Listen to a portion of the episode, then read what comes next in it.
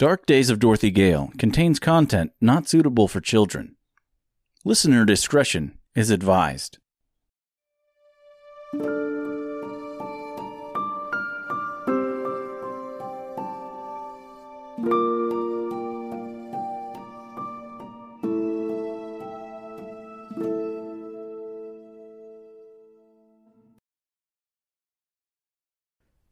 Dark Days of Dorothy Gale, Chapter 12 The Cold Farewell.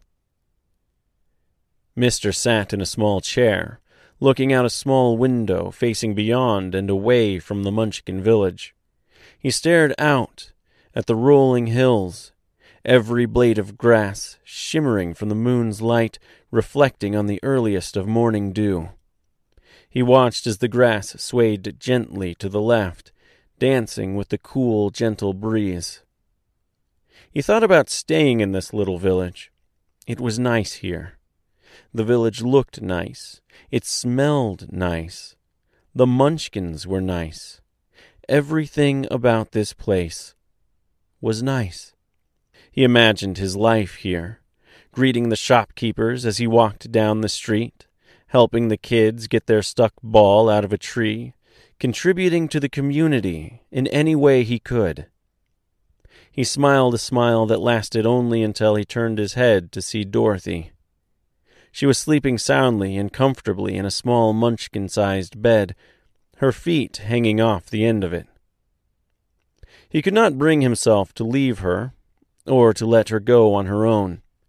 He felt indebted as though he still owed it to her to be at her side. Sure, he could justify staying behind if he really wanted to. He did save her from the Tin Woodman, after all, and it was his infinite spool that made the rope that pulled her from the deadly field of poppies. He sighed a heavy sigh. Who was he really kidding? He could not leave her. At least, not until she made it to Emerald safely. The decision was made. He would help her get to the wizard, and after that he would return here to live with the friendly citizens of this small Munchkin village. Mister's happy thoughts were interrupted by the sound of creaky floorboards outside the room. He looked back at the door. A small orange light crept into the room from the hallway outside, dimly lit with warm, glowing lanterns. Shadows moved from one side of the door to the next. Probably just Marvin checking to make sure everything was okay. Possibly Mabel, looking for a roll in the hay, so to speak. Mister quickly put a stop to that particular train of thought, though. Dorothy, before she fell asleep, told him, rather sternly and forcefully, to keep whatever you have in your pants in your pants. And he was not about to betray her like that. He looked back to the window, but his happy thoughts were interrupted once again, this time by the sound of a creaking door down the hall, followed by the short and quickly silenced sound of a woman screaming. The house fell silent, and Mister immediately ran to Dorothy shaking her awake. Dorothy! Dorothy! She awoke, groggy and a little annoyed. Jesus. What? she asked as she looked around the dark room. What what the what time is it? It's I think I I don't think something's wrong. I mean I think something's wrong. I just heard a sound. A sound? Right. Mister, this is an old house. It probably makes a lot of sounds. I'm sure whatever you heard, it was nothing. She returned her head back to her pillow, but before she could lay it down and return to her otherwise peaceful slumber, another sound was heard the sound of the door down the hallway opening, then the rapid thumping of footsteps rushing through the house. The footsteps got louder and faster as they approached their room, and quieter as they passed by. The shadows could be seen moving quickly by the soft orange glow at the bottom of the door. She looked at Mister, who gave her a look, as if to silently say, I told you. The footsteps were followed by a slow and heavy thump, clank, thump, clank. More shadows moved past the door. Down the hall they heard the pleas of their hostess, Mabel. Oh, no, please, cry! The cries were followed by a loud thwack. Silence. Thwack. Silence. More silence. More silence.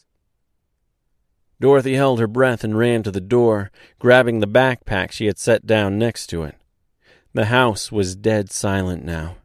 She slowly exhaled, but continued with short, quiet breaths.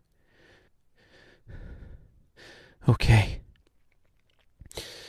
I think we're safe now, she whispered to Mister as she placed an ear to the door, listening intently for any sound, any sign of life.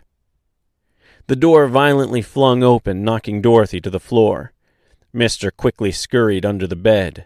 Dorothy looked up only to see the instantly recognizable silhouette of the Tin Woodman standing in the doorway, axe at his side with what she assumed was blood dripping from the very sharp tip of it. The Tin Woodman walked over to her and placed a heavy metal foot on her still sore chest.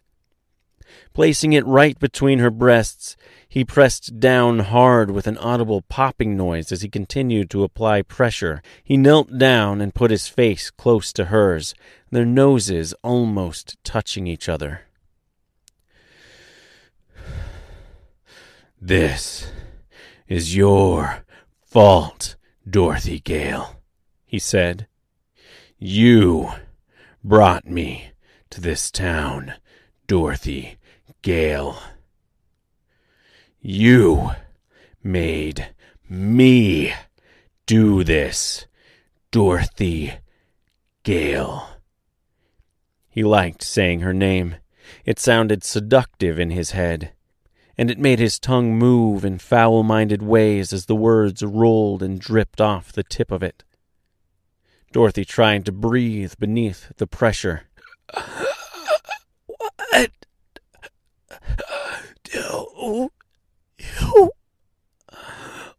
want from me? She managed to ask.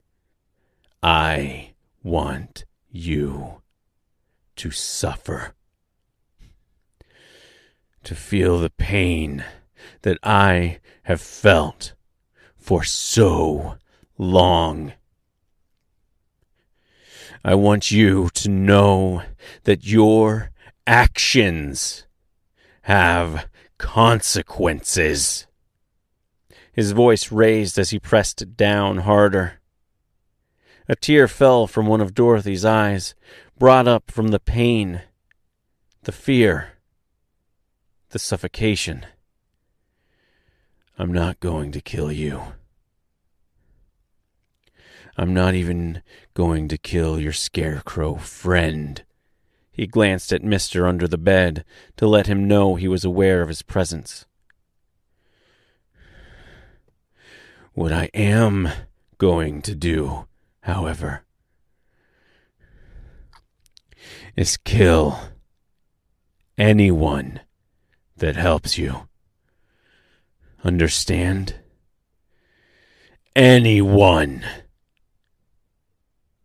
The lion entered the room silently and placed his head beside Dorothy's. Her heart began to race even faster as the lion clenched his teeth with a loud pop. With his eyes meeting Dorothy's, he opened his mouth, unrolled his large tongue, and dropped the queen of the field mice beside her. Another tear streamed down the side of her face. Mister cringed and looked away at the sight.